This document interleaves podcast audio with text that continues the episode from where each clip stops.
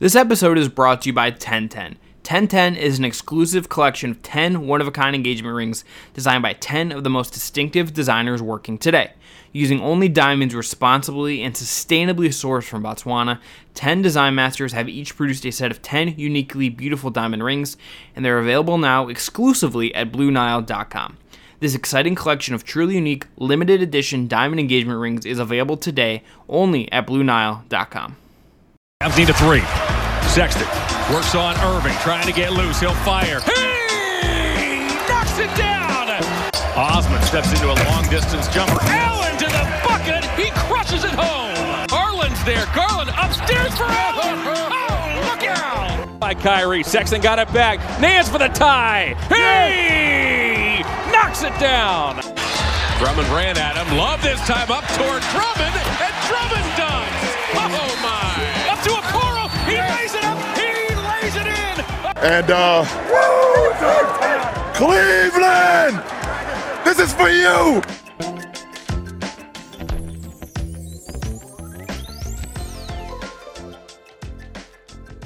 All right, Evan, we're here after the Cleveland Cavaliers played a thriller of a game against the Phoenix Suns, losing 119 to 113 on Monday night. Uh, leading the way for Cleveland was Sexland for Ohio. Uh, I thought those were the three most impactful players in this game. Sexton has 23 and 10 of 15. Garland is 17 and 7 on 6 of 18 shooting. Um, only had had a whopping one turnover against those seven assists. Isaac Okoro added 11 um, on three of seven shooting, including two three pointers, and played some, I thought, pretty good defense for the most part on Devin Booker. And then Jarrett Allen, um, starting at power forward, had 14 and 5. Andre Drummond had 15 and 14. Evan, uh, normally I think if this wasn't a late game, a West Coast game, we would spend more time on this game, but because it was so fun, so competitive, I think it's the kind of game that you hope the Cavs can kind of get to play and, and, give their young guys a chance to kind of grow through some of these kind of moments. But before we get into our normal awards, what stood out to you from this one? Uh, what stood out to me was the fact that down the stretch, uh, you you texted me about this, but I 100% agree. Uh, Taurean Prince should have been in there instead of Andre Drummond at sometimes, just because I think the Cavs needed a little bit of a normal lineup finish the game. That stood out to me. I think Allen and Drummond is sustainable. I don't think it's a workable thing long term, and it's just I talked about this in our Locked On Now recap. Um, it's obvious the Cavs need Kevin Love back, and we talked about this. Uh, how the sausage is made for Wednesday for WKYC when we preview the Nuggets game. If Kevin comes back to that and the Cavs have a little bit more of a normal looking offensive lineup, I think it's just going to do wonders for them and um, Sexton Garland, Okoro, Allen Love still has the potential to be the most fun lineup for Cleveland. And D- Dylan Windler looked fun too. Like he he had some nice moments, especially on defense in this game. Yeah, I, I think I, I think just to address one thing that was notable, I think some people were wondering how Collin Sexton got called for that offensive foul on what would have been a three point play, a pretty pivotal game late, uh, pivotal play, excuse me, late in this game. I think for me I, I think it was very clearly a offensive foul if you watch the replay, and it seems like, and it was also from the angle that the um, ref saw it at. He clearly kind of initiated the hook.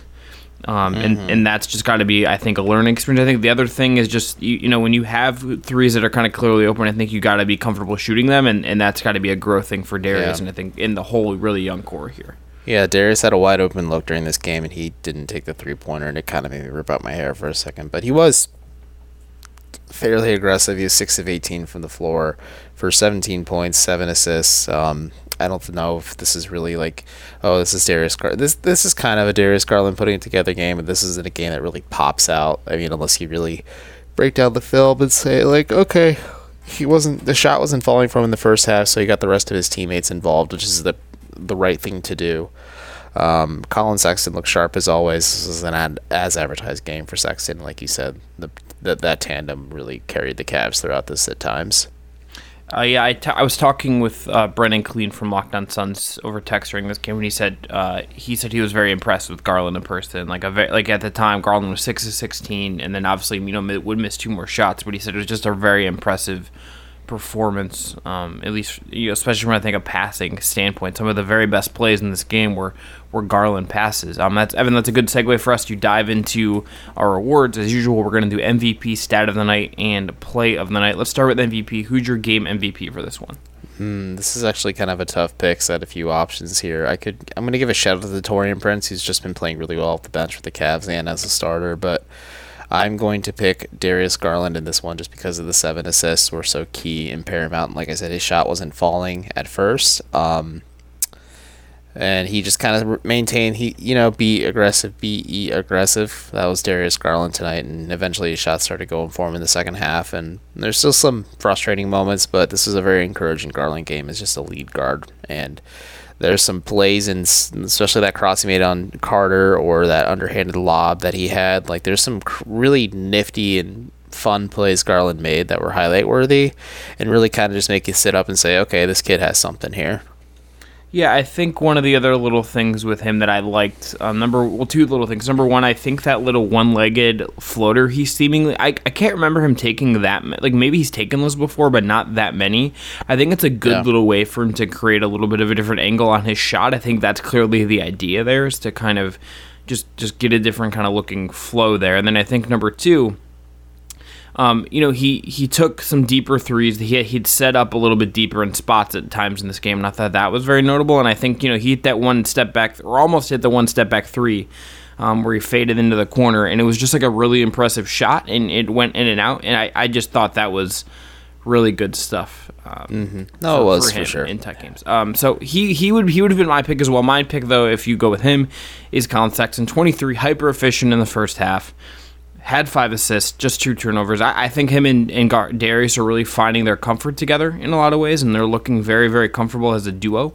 That's a very encouraging thing, I think, for the Cleveland Cavaliers at this point and, and kind of where you're going here. They were clearly the engine of what was working in this game. And, you know, Collin, you know, obviously I think the offensive foul late is a learning experience more than anything else. Um, hit two pull up threes in this game, which was a really good sign as well. Um, I, th- I think overall played a pretty good game and – I, again, I think it's him and Darius kind of leading the way in this one. I, I do just want to shout out Okoro because I, again, he, Booker just hit some adult high high level shots over him, but I thought he played very good defense for the most part on Book and and you know again he's getting the gauntlet thrown at him and he's handling it I think as well as you could expect a rookie to do. Evan, your stat of the night is what? Well, my stat of the night is the 33 bench points for Cleveland. Most of it did come from Taurean Prince, but the fact that the Cavs are be able to be balanced between the starting unit and the bench unit. I mean, 80 points for the well, not 80. Um, yes, 80 points for the starters. I'm doing basic math in my head this late at night, but um, that's always a good thing. But the Cavs have reliable pieces off the bench, whether it's Taurean Prince. Jarrett Allen will jump back once Kevin Love is there, so that's another reliable piece. Cedi Osman is wildly erratic, but Dylan Windler's looking stable. Damyean Dotson was impressive, and JaVale McGee probably should have gotten tossed, but Frank Kaminsky's just really annoying. But McGee looked really good in the 8 minutes and 28 seconds he did play. Like, it was just an overall solid effort from the bench unit for the Cavs tonight, and not something we can really say that often. Yeah, I'll say here, uh, the, my stat is that the I think the free throws is a good one, but I think I'm going to go here with the the Phoenix Suns shot 53.1 percent um, at the rim. Um, that's like about as bad as the Cavs normally do in a normal season. The Cavs actually shot 75 percent at the rim in this game, and I I don't know if I would again would have stuck with the you know insistence that you know sticking with the two bigs late in the game. I don't know if that's something I necessarily would have done. Um, but this was a performance where Phoenix didn't take a lot of threes and they took most of their shots at the rim. Um, and the Cavs like really did a good job with those two bigs and with kind of team defense and, and making those shots difficult. And that that was a path for them to victory. It ultimately does not work out, but um, I, I think you know as much as I think there's some stuff you can pick out here with the coaching and kind of the game plan a little bit. I do think like that there. If you look at the big picture of this game, I think the idea to go big and try to limit the, their effectiveness at the rim, I think was ultimately a pretty smart decision um, with, with kind of how it worked out here and, and, kind of funneling shots kind of in that direction. Evan, uh, play of the night for for you is is what? Oh, this one's tough too but I think I'm gonna have to go with the actually the Isaac Okoro touch pass to Darius Garland was one of my favorite plays of the night because Okoro actually had a pretty good night offensively for Cleveland. He finished with 11 points on three of seven shooting, which isn't great, but two assists. Other than that, no rebounds. So there's a lot of those. He played good defense kind of nights, but I mean, he finished in a minus 20, so he wasn't like a world beater on both sides of the ball. But like that was just a smart play from Okoro, who isn't the most reliable three point shooter, to make a quick pass to a reliable three point or a not necessarily reliable, but a better three point shooter in Garland, and that was just a good play for me. Yeah, I, I think that is a, um, a very, very good one. I, I think for me, um, second half, Darius Garland finds a. He had a bunch of really great passes in this game, but I think the one I really liked was your kind of pass Drummond open and Drummond hammers at home. It was one of the more forceful Drummond finishes that we've seen, frankly. And it was just kind of a, a good pass of Garland to get him in the right spot and get him with momentum because I think Drummond's just a much better player when he has momentum going with him. And, you know, you could have gone with the, um, you know, Sexton with a really, really nice pass in the first half to Okoro cutting to the rim. Or his pass to Jarrett Allen early, like in the first quarter. Yes, um, you know, I thought the early in the game, he had Okoro had showing off that two way potential with sticking a three, and then he stops Booker on the other end. That leads to a Sexton leak out and, and a pull up make. Um, you know, I, I think, you know, he had the Dylan Windler kind of putback dunk. You had the Cedi Osman, I thought had some really nice defense on, in transition moments to kind of alter shots in a way that kind of, it's not going to show up in the box score, but just kind of one of those things where if you're ready to write off Cedi, he does kind of come up with sometimes like winning basketball plays sometimes. And you're like, oh, like he just needs to, like, not have crazy shooting feet, and he can kind of be like a competent player. Um, so, mm. but for me, it's the Darius to, to Dre one. On the negative side, I, I, I, Dre dropping the ball like that late in the game is absolutely yeah. I utterly went oh when I just watched him do that. I'm sure he's killing himself. Chris and I are doing post game just because it's late and um, we're we both sleepy boys. Yeah, we don't make enough. Muff either way, um, no, that was just one of those moments. Just like, oh man, that sucks. Like that's just an unfortunate turn of events for Andre because he didn't have a terrible, terrible night. I mean, he seven of twelve, so he wasn't missing a ton of shots. He was fifteen points, fourteen boards, but like just that was such a costly turnover, and it was his only turnover of the night too, which is even more frustrating to think about because Dre's usually has a propensity to turn over the ball, and um, just to have that be his only turnover is really uh, crushing. Yeah, I uh, I I thought he I thought it was interesting that Phoenix didn't try to hammer him home in the pick and roll quite as much. I it's sort of what I the Suns had a weird offensive strategy. Like I was convinced that Devin Book. I mean, Devin Booker torched the Cavs, and I think maybe the Cavs kind of punted their divisional defensive strategy, trying to slow down Book, and maybe they were just trying to funnel oh, the rest of the team. Did. Yeah, so because like uh, the the Suns were pretty unremarkable. Ever uh, otherwise, like E'Twaun Moore had 17 points. You could have told me he did, and I would tell you you're a liar if I wasn't looking at the box score. Ayton had 15 and 16. Kaminsky had nine. Bridges had 22, which is still pretty wild because it's just like the the Suns kind of looked a little just haphazard and lackadaisical. Maybe that's part of not having Chris Paul, and the other part is just coming off the second of a back to back.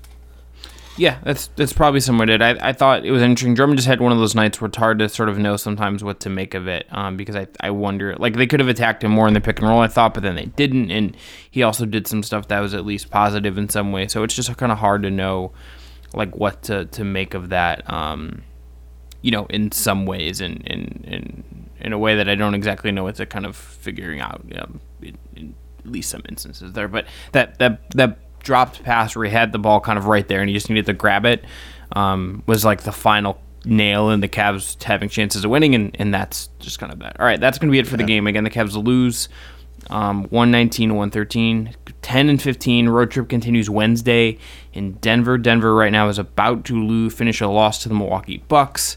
Um, and so these teams will be back in action both with the day off in between games on Wednesday night in Denver. Um, Evan, any quick final thoughts before we head into our uh, sponsors and we hear from, and then I'll be back talking about the play-in tournament with Bill DiFilippo after the break. Well, shouts to Darius Garland for being the fourth youngest player to reach a thousand points in Cavaliers history behind LeBron, Collin Sexton, and Kyrie Irving. And also, Chris, there's no other way I'd rather spend my last 10 ish minutes of being 27 years old. So if you are listening tomorrow on February 9th, it is my day of birth. Um, send me your favorite meme when you say, if you happen to say HBD to me. Yeah. Uh, happy birthday to Evan because as taking... long as it's appropriate. Yeah. yeah n- nothing, nothing, nothing raunchy. I'm getting old, so I got to be a little bit more crotchety about things. Uh, funny stuff. All right, that's going to be it. Uh, we'll be again after the break here. Uh, Bill DiFilippo from Uproxx is joining me to talk about the play-in tournament, uh, what the Cavs can kind of get out of the season, and it's a very fun conversation with one of my absolute favorite people uh, in basketball. All right. And we, I said one of my favorite. Evan, you're my favorite. Oh, don't tell your wife that.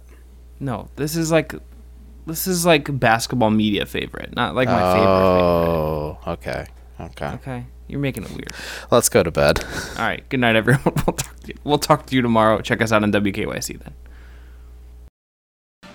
Today's episode of Locked On Cavs is brought to you by BetOnline. Bet Online is the fastest and easiest way to bet on all the sports action. Football might be over, but NBA, college basketball, and the NHL are all in full swing. Bet Online even covers awards, TV shows, and reality TV real time updated odds and props at and on almost anything you can imagine. BetOnline has you covered for all the news, scores, and odds. It is the best way to place your bets and it is free to sign up. Head to their website now or use your mobile device to sign up today and receive your 50% welcome bonus on your first deposit. BetOnline, your online sportsbook experts, use the promo code LOCKED ON for that 50% welcome bonus. Get more of the sports news you need in less time with our new Locked On Today po- podcast. Peter Bukowski hosts Locked On Today, a daily podcast breaking down the biggest stories with analysis from our lo- local experts. Start your day with all the sports news you need in under 20 minutes. Subscribe to Locked On Today wherever you get your podcasts. Joining me now is the great Bill DiFilippo from Uproxx. Bill, what's up, buddy? How are you? I'm doing well, Chris. Uh, getting over uh, how bad the Super Bowl was, uh, but other than that, I'm uh, I'm doing pretty good. How are you doing, man? I'm doing good. I like you. Am uh, this is the second podcast in a row I'm bringing this up, and I feel no shame. I, I like you. I'm also very um, displeased with the Twitter discourse on Phoebe Bridgers smashing her guitar. um, Listen, it was cool. Yeah, it like, uh, rules. who cares? It, yeah, it rules. Phoebe Bridgers can do absolutely no wrong. Um, just absolutely just a, a, wonderful human being and a wonderful just the the boomers telling on themselves on Twitter with Phoebe is just is everything you want. But we're here to talk about the Eastern Conference, uh, the play-in tournament specifically. Uh, we wanted to get an outside perspective on where we think this is, and we're recording this on Monday. This is dropping on Tuesday, so some of the, the some of the standings could be a little bit different. But right now, seven through twelve looks like this. Um, Hornets at seven, Knicks at eight, Raptors at nine, Cavs at ten, Bulls eleven, Heat twelve. Uh, they're all sandwiched within uh, one and a half games of each other. Still pretty early in the season, relatively. Bill, I look at this and I, I think number one, I feel like Toronto and Miami would be the two teams you'd expect to kind of continue up. Orlando is right outside of this as well, um, at eight back of first place, and the Heat are seven and a half, so that they're pretty close. But I, I think this is like the, the the group of teams I'm sort of expecting to be jockeying for this, but I, I look at this grouping and I'm thinking, okay, it feels like Heat that Miami and Toronto should kind of end up being the class of this group in some way. Is, is that an inaccurate read on your part? Well, the interesting thing about all of this is that if you uh, so let's take a step back and look at the Eastern Conference as a whole. I think we can probably agree that there are six teams that we would be surprised if they were in this conversation, uh, which is Philly, Milwaukee, Brooklyn. I would be stunned if they they got anywhere near uh, the seven or eight seed. Boston, I'd also be stunned, even if you know they've had su- such a very strange season uh, dealing with uh, COVID, and hopefully you know they're past all that and they can start finding their stride because this is like this is a very fun Celtics team. Uh, then you get to the pace. Uh, then at the bottom you get uh, Washington, Detroit. Um, Washington just you know they can't stop anyone. Like bradley beal's appointment television but other than that I, like I just don't think they are going to be able to have the horses to get up to the 10 seed, even though they're only uh, let's see three games back of the Cavs uh, who are sitting in there right now, and the Detroit is just a disaster. They just traded Derrick Rose you know, maybe Blake Griffin is on the way out next. Maybe they start having a bit of an unloading of their older players and just go all in on you. So let's set those teams aside. Let's also probably set Indiana aside. Yep. Uh, obviously, everything going on with Caris LeVert. Uh, hopefully, he's able he's able to get healthy. He's able to get back on the floor as soon as possible. Like that really is one of the most stunning things that has happened in the NBA this season. Uh, the fact that that trade very likely saved his life, but beyond that, the Pacers are a really good basketball team, even without Caris. I'd be a little bit surprised if they uh, slipped up, just because they, you know, they've a lot of talent. The way they play, they're one of those teams that I think really values getting to the playoffs. So even though they've lost three in a row, I'm not too worried about them. You then get into that morass. You went uh, seven through uh, 12. If you look at six, the Atlanta Hawks, they're at five and five. Yeah, they're right there. Uh, they're, they're 11 and 12. They're five and a half games back of first place. They're right there. The Orlando Magic, uh, you know, half game back of the Heat. There's a big jumbled mess right now trying to jockey for the last definite berth in the postseason and then those four play-in spots. And I think I agree with you that by the time the dust settles, Toronto and Miami have built up so much trust that they are going uh, to right the ship, get on track, and if they are in that tournament, be held to play against. But you also look at all of those teams, and I think there's things to like about Charlotte with uh, Gordon Hayward having a, you know, I don't want to say a bit of a renaissance. He's just being showcased more. LaMelo Ball being nightly tel- appointment television. The Knicks and how hard they play, particularly on defense. The Cavs and just how fun of a story uh, they have been this season. Even if uh, you know there's some stuff going on with them that I'm sure we're going to talk about. The Bulls, uh, you know, just kind of treading water, consistently being there, and then the Magic being the Orlando Magic and always being in this conversation that while I definitely agree with you, Toronto and Miami are the two teams that I would say I trust the most. It's going to be hell fighting through this just morass of teams and both getting to the play-in tournament and getting through the play-in tournament when that uh, when that day comes. I think that's right. I think all of these teams, like like Toronto, I, the reason to say it out loud, I think the reasons I look at Toronto or Miami and think, okay, they're probably going to be fine is number one, like they have two, like Nick Nurse and Erik Spoelstra are probably two of the top three to five coaches in the league. Very crafty, I think better, more proven in high leverage situations than anyone else on the list. Um, you would think that just like Jimmy Butler being back and eventually kind of being peak Jimmy Butler close to it again gets Miami to a different. Bam's obviously absolutely incredible. Um, you know, you have you have in in Toronto, like I, I there's like some like do they trade Lowry stuff? I just assume they're gonna probably like make a, a win now sort of one year kind of like keep cap space open, but mm. like go try to make another kind of run. It just doesn't seem in the DNA of that franchise to me to like mess with that, you know? Like maybe it's Drummond and that's like a whole other can of worms for them, but like you could do stuff to like continue. All these other teams are kind of a mess and all of them kind of have flaws. Like the Cavs have a broken offense. Um the Chicago Bulls like just lost Markkanen and like do they have a, a kind of a lead guard to kind of distribute the ball effectively? You know, like the Knicks like just are are they going to get rid of Immanuel Quickley's minutes in place for Derrick Rose? Like that seems like a mistake and a very Thibs thing to do. Like you know, like do the Hornets like have enough juice? Is like is there like enough juice there to, for them to kind of carry things through, even if they're really well coached and Hayward's been amazing. Like I think all these teams do have some kind of some clear weaknesses.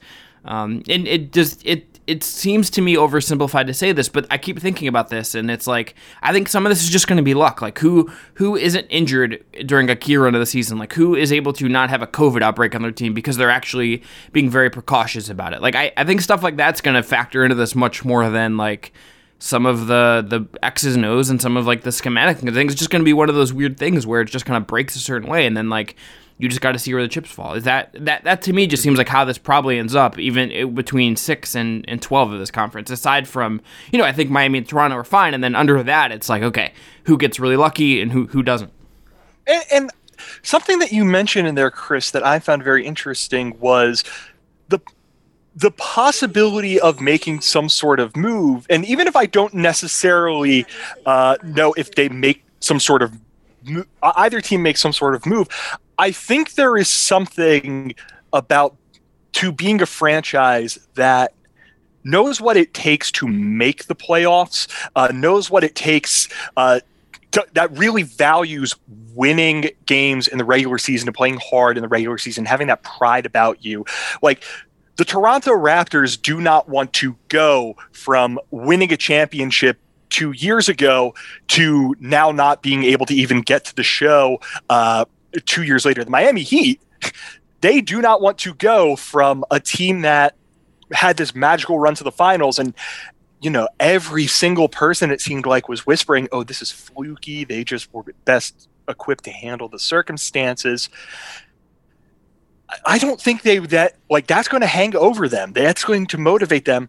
And whether it's in making a move, whether it's in the coaches making adjustments to what they do on the floor, to their rotations, to any sort of thing, I just think that when you look at, okay, we'll leave the top six teams and the bottom two teams out of this again. Charlotte, New York, Toronto, Cleveland, Chicago, Miami or Orlando, there are two teams in there that know exactly what you have to do in order to make it to the postseason, uh, and that's the Toronto Raptors and the Miami Heat. Every other team is, you know, obviously there are players on them that know what the postseason is, how to get there, that sort of thing. But like the Hornets, the Knicks, the Cavs, the Bulls, the Magic to an extent well, the Magic exists to get the seven seed and then lose in four or five games. Neither here nor there. But the rest of those teams, like, they're not exactly postseason stalwarts with a ton of ta- a ton of players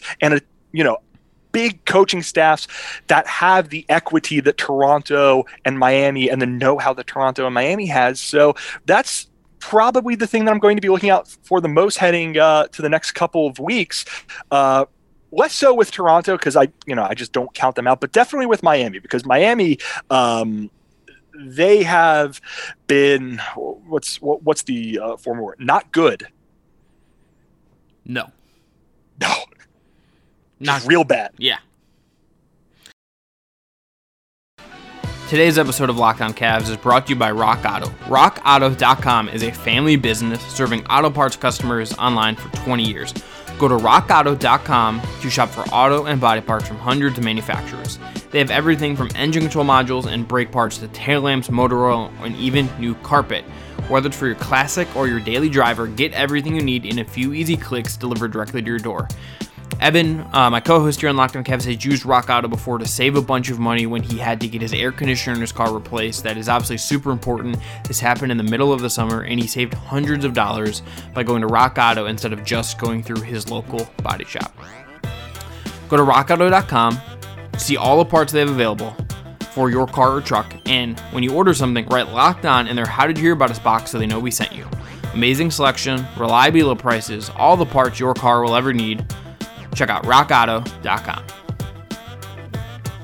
February is Black History Month, and the Locked On Podcast Network is honoring the challenges and success of black men and women in sports with a new series called Locked On Presents More Than a Game. This week, Candace Cooper of Locked On Tar Heels and Erica Ayala from Locked On Women's Basketball discuss the opportunities and challenges that come with being a black woman in sports. Subscribe to Locked On Presents podcast feed on radio.com or wherever you get your podcasts here th- to bring this to a Cavs thing. They have not played like any meaningful games in two seasons. Like they've been very, they've been like arguably the worst team in the league over over a two season sample going into this year. Now that has changed this year. I think the wheels are coming off a little bit. I'm skeptical that a team that is kind of, to me like has such a kind of busted offense and like now Larry Nance is out four to six weeks and like you know, um, I, I think relying as heavily on Drummond as they have is has a clear ceiling on that, but maybe that's changing because they're going to take more threes. Kevin's going to be Kevin Love's going to be back in that. Like even if he's not apex Kevin Love, like him just bombing threes, like should should like raise the floor of this offense a little bit in theory. I, I think you're gonna like the growing pains for them are gonna I think gonna be real. Like I think like Collin Sexton's having a really really good year. I think Darius Garland's also having a pretty good year. Like do you ha- do they know how to do this kind of stuff? Yeah, like is it or is this like year one of a of a progress towards like being more competitive basketball? But I think it's a good point on your part. It's like, do any of these teams have that? Like like Atlanta doesn't.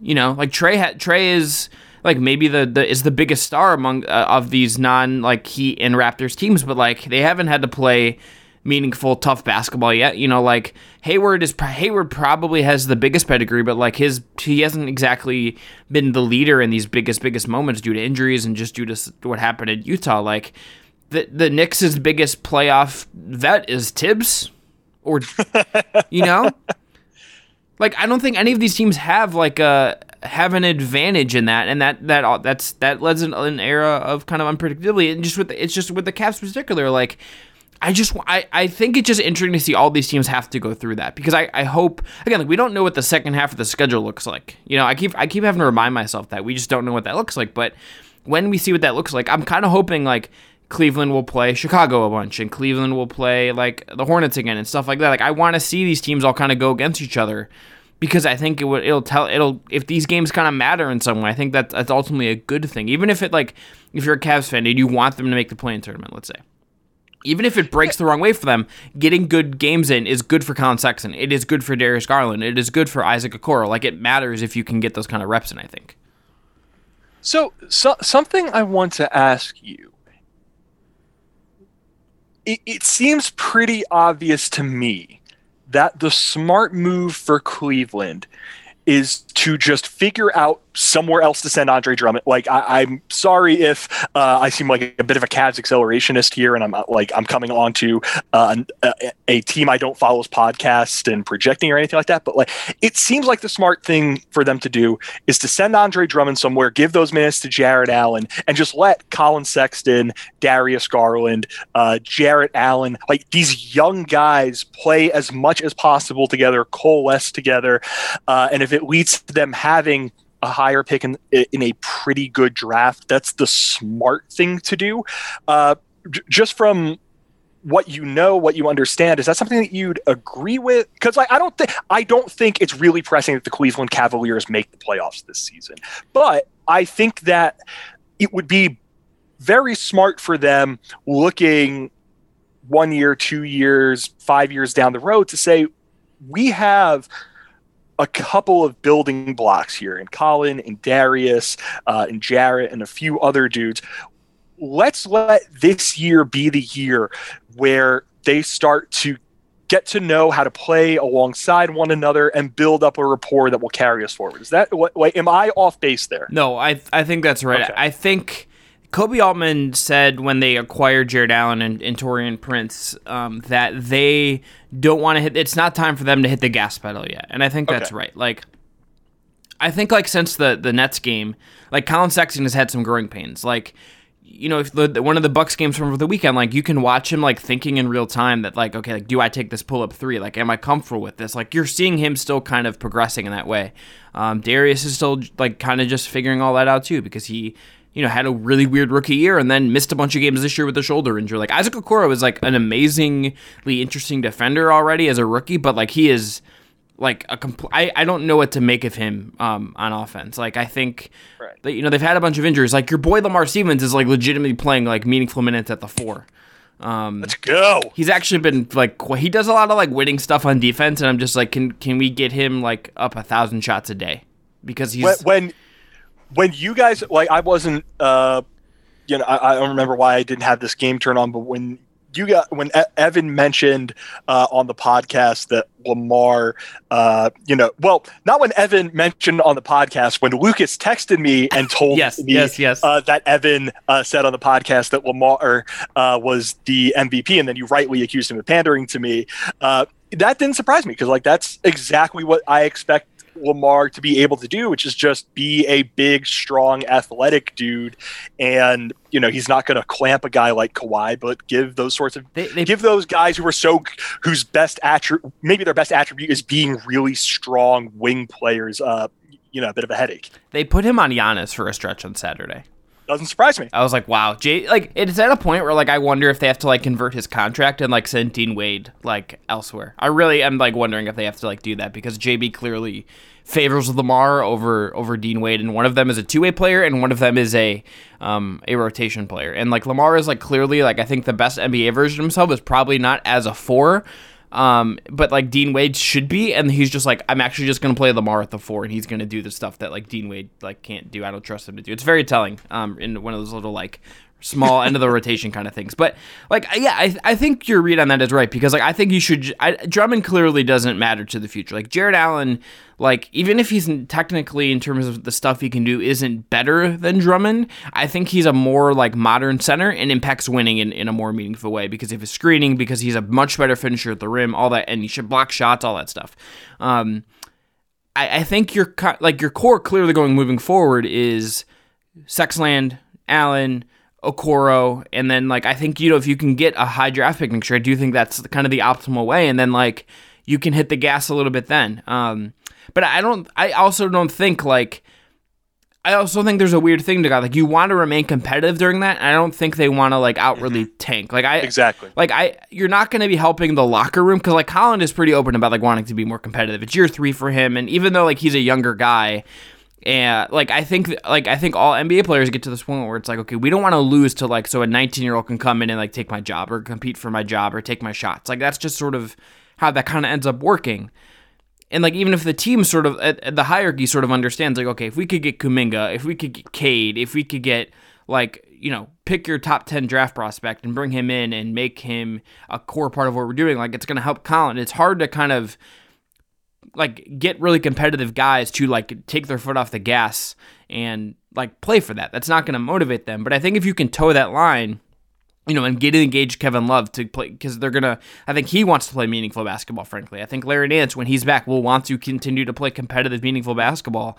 I think you got to at least try. And I think if you could settle into a spot where like maybe you like you end up falling from like ten to twelve or thirteen, but you're like clearly a step above Washington and a step above Detroit. That seems like a realistic place for me. And that's frankly, when I think about how this shakes out, that's probably where I think the Cavs end up just because I think they're the Heat will jump them. We'll see about the Bulls, but I just don't know if they can stay. Like they're they're already dropping, and that that makes sense to me in a lot of ways.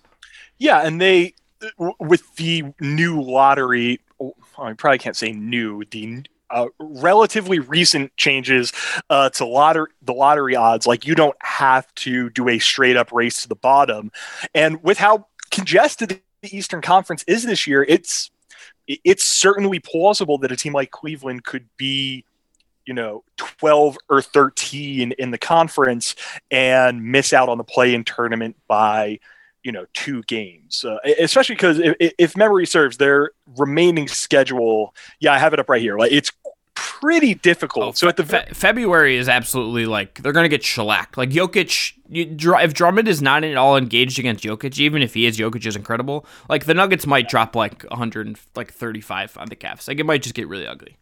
Yeah and like God, uh, again, I don't want to say, uh, eh, I don't want to be again like an accelerationist or anything like that, but that's a good opportunity for a guy like Allen to play a ton of minutes against, uh, depending on how you view Joel Embiid, the best or second best center in the NBA. And like they have, do they have? Uh, I know they have the Sixers on the schedule. Like, do they? Is that one of those like Mark games they get at the very beginning of March or something like that? Uh, let me look. I think so, but like it's so like this week, like the like so after you people have listened to this, the Cavs have played the Phoenix Suns. They get Denver, they get Portland, they get the Clippers again, they get the Warriors. Um, I truly just want to see Isaac Okoro like chasing around Steph Curry for 40 minutes. Like, please just give that to me, and inject that into my veins. Um, they get the Spurs, they get like the, they have the Thunder coming up, but like there's and they, yeah, they get on February 27th they get the 76ers. Okay. But like the only like quote unquote truly bad team they face over the next month is the Thunder. Okay, yeah, I, I mean that's there are learning experience and, i think that might be ultimately the most important thing is that those young guys learn this season. And Collin Sexton, uh, you know, Collin Sexton goes up against Steph Curry and sees what that level uh, of basketball is. Or he, he goes up. He and uh, he and Darius Garland go up against Chris Paul and Devin Booker and see that level of basketball. And Jarrett Allen. Uh, you, you know, gets thrown around a bit by Joel Embiid and Nikola Jokic. But again, if you take everything as a learning opportunity and you are competitive, even if you end up you know hitting a uh, you know two wins in 10 game stretch to to quote the great Tyronn Lue, it's not wins and losses, it's wins and lessons. Absolute legend. Bill, we'll wrap up on this. Of these teams, um, we already talked about the Heat and the Raptors. Okay, so of Atlanta, Charlotte, the Knicks, the Cavs, the Bulls, and we'll put the Magic in there because Steve Clifford will like eke out a top five defense like out of his cold dead hands. Um, when he's like 95, he'll still just whatever team he's coaching in like the YMCA league locally will just be crushing in on defense. Which of those teams do you have the most faith in is actually is is kind of a more secure place for at least some place in this play-in tournament? Who do you who do you um, like for the play-in tournament? Well, it's two separate co- it's two separate okay, conversations, okay. right? Because yeah. there's the conversation about who get who just misses the play in tournament and then who gets the play in tournament. Okay, okay. And again, when it comes to who is able to get that six seed, God, you know, the Bogdanovic is out, but Atlanta has been good to see like Trae Young has been, uh, you know, in the midst of a very nice season. John DeAndre Hunter is going to be out for a minute, which is going to be uh, be I think a pretty big uh, miss for them under the radar. He's averaging 17 and five and a half a game, hitting 36% of his threes. Like that's going to be a big loss for them. But, you know, John Collins has been playing well. Uh, Kevin Huerter will do Kevin Huerter things every now and then. I, I trust that Gallinari will be able to write the ship and Bogdanovic. So, like, there's a lot of stuff there. But again, like, what about the Toronto Raptors? It, that, am I supposed to think they're not going to be able to figure something out because – Nick Nurse is there because unless they decide, all right, we're just going to completely blow it up, we're going to trade Kyle, we're going to uh, make a whole bunch of moves to try and uh, you, know figure out a future that is based around Pascal and uh, Fred and OG and those sorts of guys. I just, you know, what? I'll say Toronto. Like I, I guess I will say now them making any sort of noise in the playoffs, uh, I think that's a different conversation. Uh, but sure, let's uh, let's go with Toronto. I'll say I have the most faith in them. Yeah, I don't think any of those teams are necessarily like threats to. Like I think the upper part of the East right. is clearly very much better than than this group of teams. Um, mm-hmm. And Indiana has a chance to I think like maybe join that top four or so. Um, because Sabonis and Turner are just like playing out of their absolute right. minds. But like the, the the East is going to come down to like it. I got, th- this might be a bit of stretch. The East is going to come down to who of Philly, Milwaukee, and Brooklyn is able to avoid one of the other teams in the conference semis. I think because if Philly can get, uh, you know, Philly gets the one seed and they are able to get a uh, a conference semifinal matchup against Boston or Indiana. Uh, I think that is, you know, I think there'll be a much better basically all three of those teams are better than Boston and Indiana. You know, if Atlanta, if uh, Toronto slides into the four or five, whatever that is. Meanwhile, the other team is going to have Milwaukee and Brooklyn, Philly and Brooklyn, or Philly and Milwaukee in the two three series. Any of those have the potential to be a just a seven game, you know, bare knuckle brawl, all out war. Insert metaphor here for what happens if they have to run into one another. And we've seen in the playoffs how, you know, time and time again, a team gets that big matchup in the conference semifinals against another finals contender, they leave it all on the floor. And by the time they get to the conference finals, they just run out of juice. So that, like, kind of stepping away from the play-in tournament, that's the thing that ultimately I think decides the Eastern Conference. But fortunately, it's going to be we always talk about the West this way, like, oh, what's the race going to be? What's the race going to be? Blah, blah, blah, blah, blah. The race to figure out who's going to just straight up make the playoffs in the East is going to be awesome this year. Yeah, I think that's the, ultimate thing. And I think if the, for the Cavs, if for people are like, okay, like, you don't think they're going to make it, can they be a part, at least be competitive in this for a while? I think barring injury and, you know, again, like if Kevin, if Kevin comes back and gets hurt again, like things could go off the off the radar uh, pretty quick. They're already slipping, I think, a little bit, but I think there's at least a path to be a, a more competitive and be involved in that conversation and be chasing it for a while. And I think ultimately that's a that's a positive, and frankly for me, Bill, uh, that's ahead of where I thought they might be going into the season, and that in itself is like sort of a win. Bill, uh, as always, thanks again for coming on. Give everyone just another quick plug if they aren't already up to date on what you and the whole crew are doing over at Uproxx. Um, uh, you know, I the Super Bowl just ended, so we're uh, really, you know, we're always hyper focused on the NBA, but now we get to, uh, we don't have to worry about the whole football uh, thing being, uh, you know, really sucking any of the air out of it. But yeah, head over to Uproxx Sports, head over to uh, Dime, our basketball vertical, and if any of you uh, have JB Bickerstaff's phone number. Just tell him to play Lamar more. I, like I, I, I think everyone uh, would no, nothing bad can happen uh, from playing a 23 year old rookie who is very limited offensively more minutes. Look, man, true story. Uh, I have a friend from college who is also a Penn State fan, um, and he bought a Lamar Stevens jersey. So that's that's where we're at. I, would consider it. I, I'm not going to lie. I would straight up consider, if only because like my alma mater doesn't exactly produce NBA players like Tim Frazier. Uh, you, you know the legendary uh, guy who just pops up on NBA teams on 10 day contracts when the starting uh, point guard gets injured. Like, we have Tim uh, I'm looking at our basketball uh, reference uh, page right now. There have been 15 Penn State players who have made it to the NBA. Um, the person who has had the most productive career was uh, former Seattle Supersonics legend Frank Brickowski. And actually, I think right now we might have the most players we've ever had in the NBA uh, with like two and a half because I think Josh Reaves is a G League guy. So uh, the fact that Lamar is playing uh, and contributing. I do not know a sing and like Lamar is just a fantastic guy, uh, legitimately someone that everyone in the Penn State community loves and is rooting for.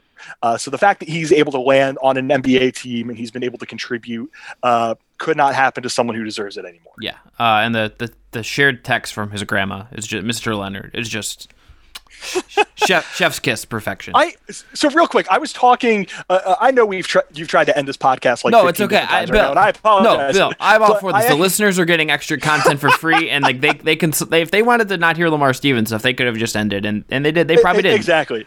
So no, uh, I I'm actually in a group of friends with a, you know a group te- text with some Penn State friends, and one of them sent that uh, and said, you know, it would be really funny if uh, if Kawhi sees that. And I just thought, like, man, it would be really great if Kawhi Leonard, like, the next time that they play, Kawhi just, you know, hangs 50 on Lamar's head, just absolutely explodes, and then just starts trash talking, you know, calling uh, talking about mom mom to a guy who has 4500 twitter followers uh, and like Kawhi had probably never heard of before the game. So that would be uh, that that would be extremely fun. Ka- Kawhi's heel turn is just like talking shit to Lamar Stevens would just be like an incredible incredible wild wild moment that I, I listen man I, lo- I love Kawhi and I do not want to have to have a friend break up with him uh, because he is mean to Lamar. Yeah that, that's very fair. All right again find Bill um, on Twitter Bill DiFilippo check out everything they're doing over at Uproxx Bill. Thanks so much buddy